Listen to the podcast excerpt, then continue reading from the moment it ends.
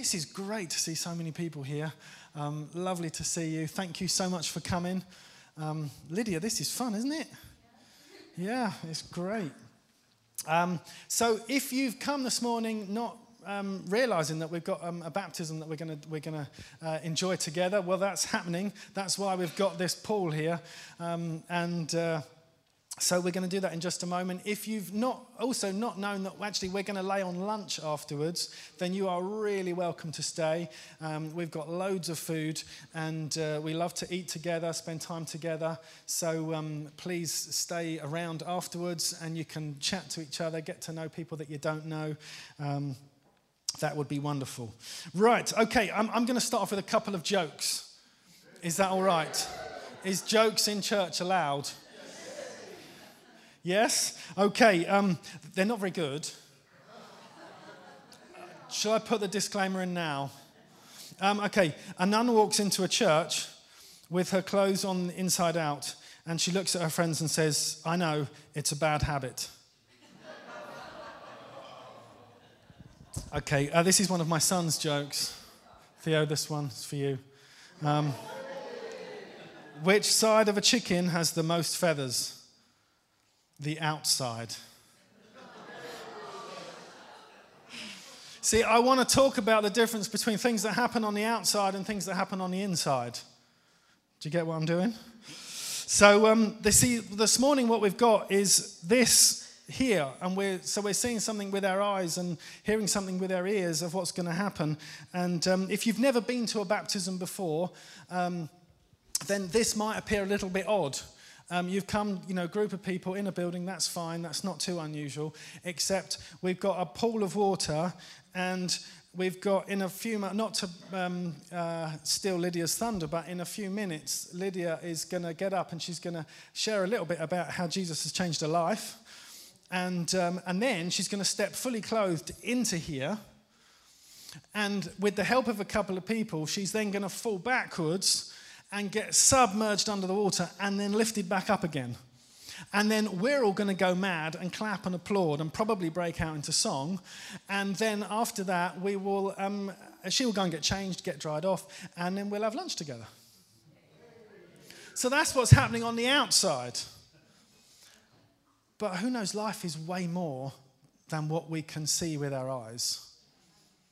Life is way more than that. There is internal transformation that takes place. And actually, for, for Lydia, if there hasn't been an internal transformation, if something on the inside hasn't gone on with her heart, then all this is reduced to is just being an external religious act, which is totally devoid of power.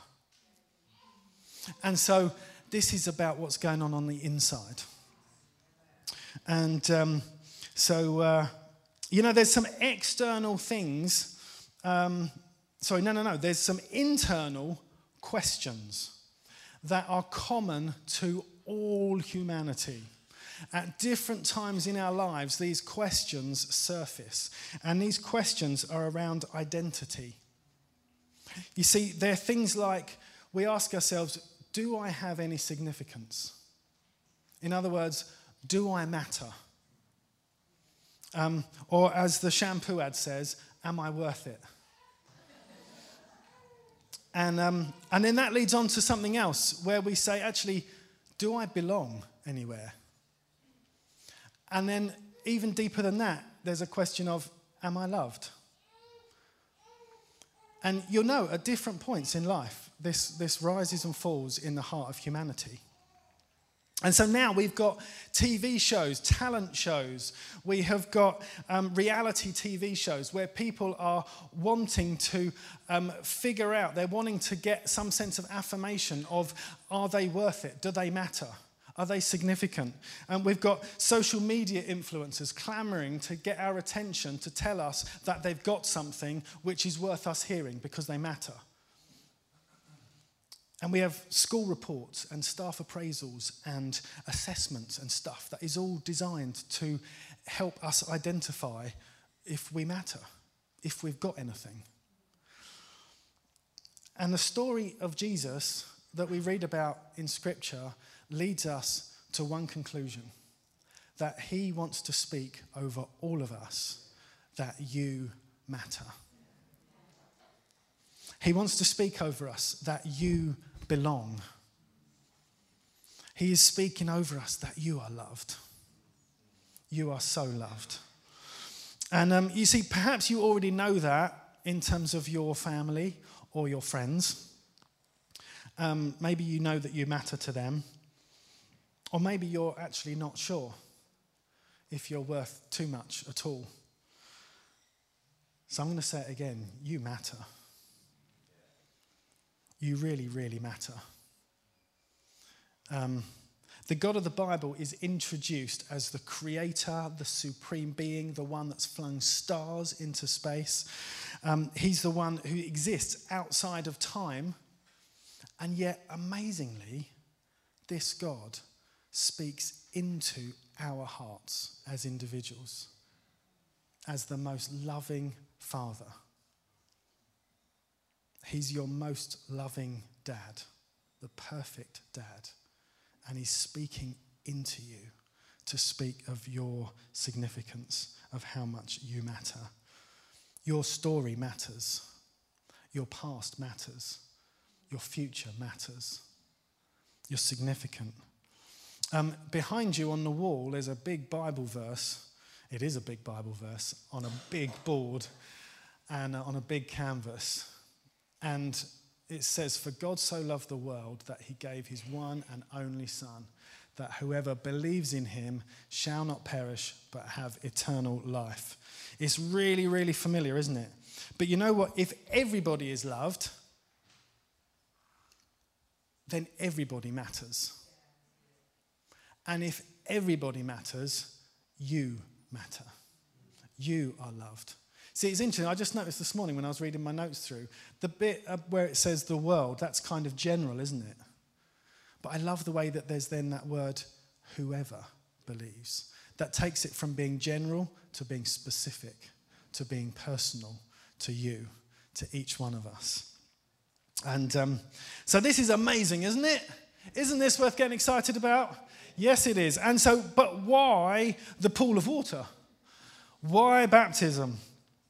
Okay, so back in Jesus' day, most people lived around water sources, around rivers, around the sea, and we frankly don't. Um, we live inland a little bit. I know we've got some rivers in Chelmsford, um, and Lydia, we, we ummed about whether we go down to the River Chelmer, but we thought, no, let's, let's imagine we've got a slice of the River Jordan right here. It's a little bit cleaner. There it's warmer.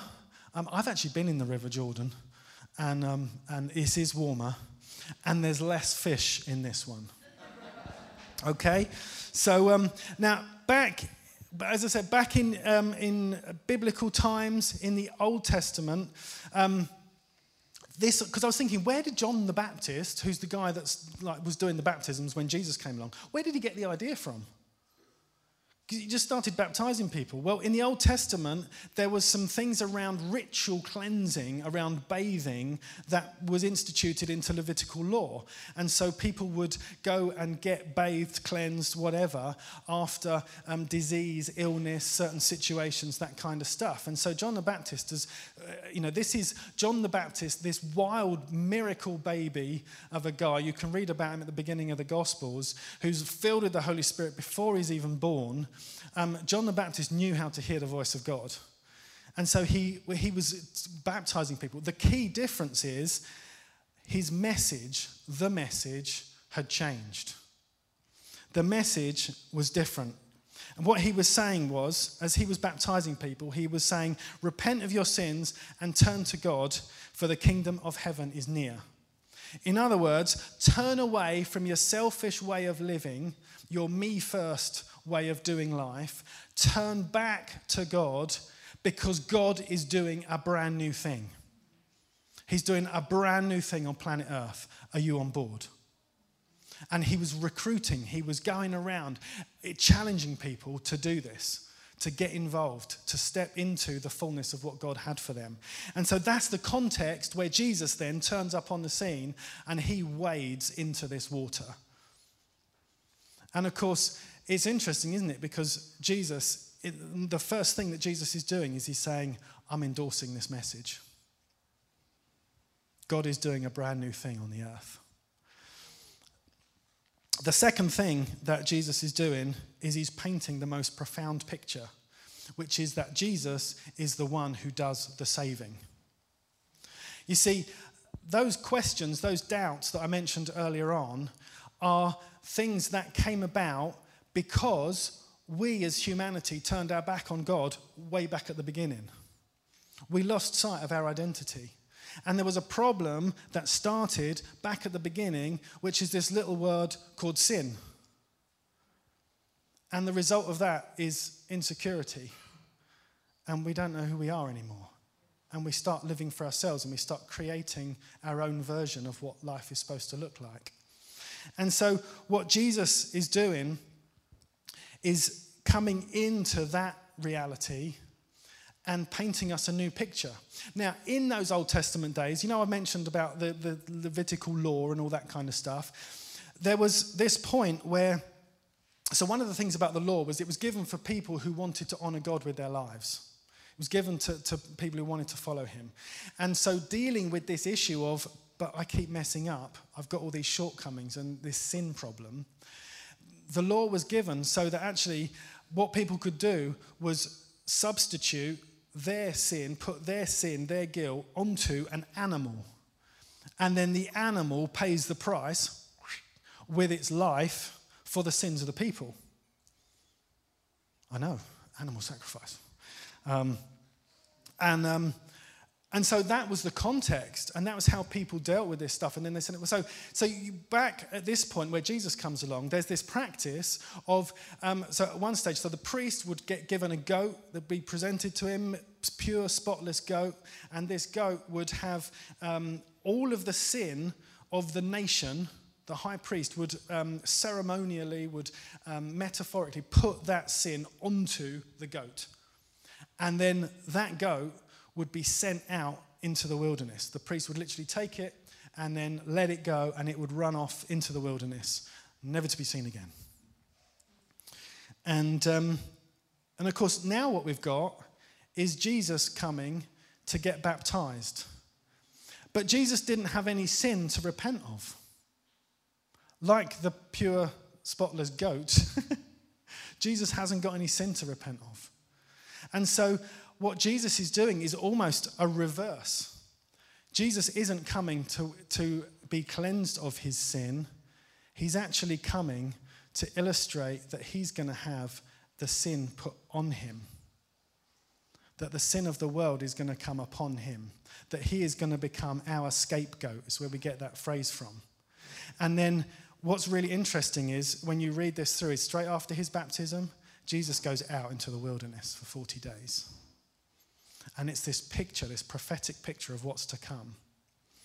And um, because Jesus knew that we would have to deal with this sin issue and we would have to rediscover our identity.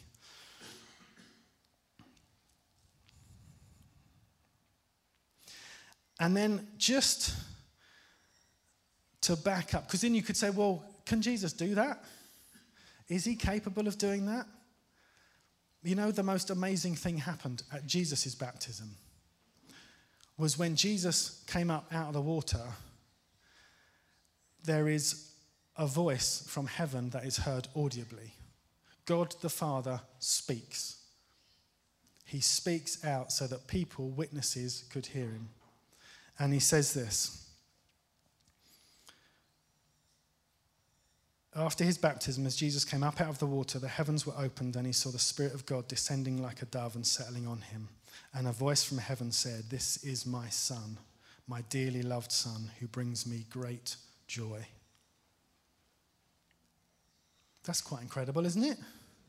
That kind of sets Jesus apart from the average Joe, the average schmuck who thinks that he can somehow save people from their sins. We've actually got the voice of God affirming who he is. And this is amazing news for Jesus. You know, this confirms who he is. Jesus is his, Jesus is the Father's. And Jesus is the Son. He's the Son of God. And Jesus is dearly loved. And also, Jesus' heavenly dad really likes him. He's really well pleased with him. You see, now that's good news for Jesus, isn't it? But what about us? What about us? You see, in um, Ephesians, book of Ephesians in the New Testament, Paul is speaking and he's saying, you know what? There's actually only one baptism. So, this, in one sense, is Lydia's baptism today, except it's kind of not, because Lydia is actually caught up with the reality of Jesus' baptism. And actually, that even wasn't just what Jesus did in terms of getting in the water that day in the River Jordan. We're actually talking about what Jesus did on the cross. Because what baptism is also a picture of is the fact that Jesus took on the sin of the world and was led out to that wilderness spot called Golgotha, the place of the skull, and he was crucified on a cross. He took our sin upon himself, was crucified, and was buried. Crucially, he's buried and he's then raised again to new life. That's what this is a picture of. This is how the sin problem, once and for all, is dealt with. No more need for slaying goats like some crazy goat hating community. We haven't got to do that anymore. Jesus has come and he has set us free, literally set us free to be able to live a life free from the curse of sin and death. This is a powerful, powerful picture. And so the invitation is for us to believe and get baptized. And the reason for all this water, because some places do a little kind of sprinkly job, and I'm not wishing to be disrespectful about that in any way, except the word baptism comes from a Greek word which means to be plunged into it. It's like you've got to get this truth into you that you are loved, you are significant, you matter, you're a son or a daughter. That's what this is about. It's rich, isn't it? And so, us, the, the instruction to us, the reason why Jesus said, Go and make disciples, baptizing them in the name of the Father, Son, and the Holy Spirit in uh, Matthew 28, the reason why he says that is because he wants all of us, the whole world, as the scripture says, to step into this reality. And then all the stuff we were singing about in terms of God setting us free from fear and anxiety and depression, it all starts to make sense. Because once we know who we are, once we have our identity sorted and fixed, then we start living in our identity. We stop asking, Do I matter? Because you really matter. Because you know it. You know deep down in your heart you matter because Jesus went to the cross and he was raised and he brought you with him. Mysteriously, he brought you with him to walk in newness of life. So, if, if you know sitting here this morning that your heart is beating a little bit quickly because actually you've never made a commitment to Jesus, you know you've never actually taken that step of saying, Jesus, I want to get to know you. And in getting to know you, I want to find out who I am. If you know that's you, that you've never ever done that, then sitting here this morning, you can know that. You can respond to this invitation and invite him in. And so I'm just going to pray. And uh, if you know that you want to respond to that, where you're sitting, I just want to encourage you just to raise a hand. Um, no one else is looking, everyone's facing me, so no one else can see. But if you know that that's you and you want to respond, and you know that actually the Holy Spirit is putting his little finger on you right now, and he's saying, Hey, would you respond to this invitation? Then would you raise your hand? I'm going to give you a couple of seconds.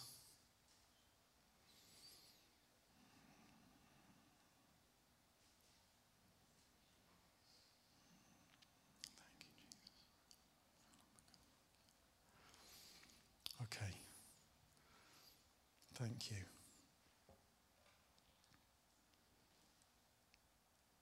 Okay, I'm going to pray. Jesus, I want to thank you so much that your word to us is that we are loved, that we are significant, that we matter. Jesus, I want to thank you that you have set us free, that you've brought us into relationship with you, that all of those doubts and fears get lifted off of us. And I want to pray for each one of us in this room that we would be so reminded of this truth. Thank you, you've got more for us. You've got more for us, that freedom is not just a one time thing, it's a, it's a world for us to explore of what it looks like to walk with you day in, day out. So thank you, Jesus. Amen. If you know that you believe all of this stuff, except you've never been baptized, you've never made that public declaration, you've never accepted that invitation, um, then I want you to come and find me. And, uh, and I would be up for putting you in this pool today if you wanted to. But regardless of whether it's today or whether it's another day, um, please come and speak to us. Because this is a key to breakthrough for some of you where you've not actually been able to get baptized for whatever reason. It's, it's an act of obedience, but it's also a response to an invitation to change your life. So um, if you know that's you, please grab one of us. That would be awesome.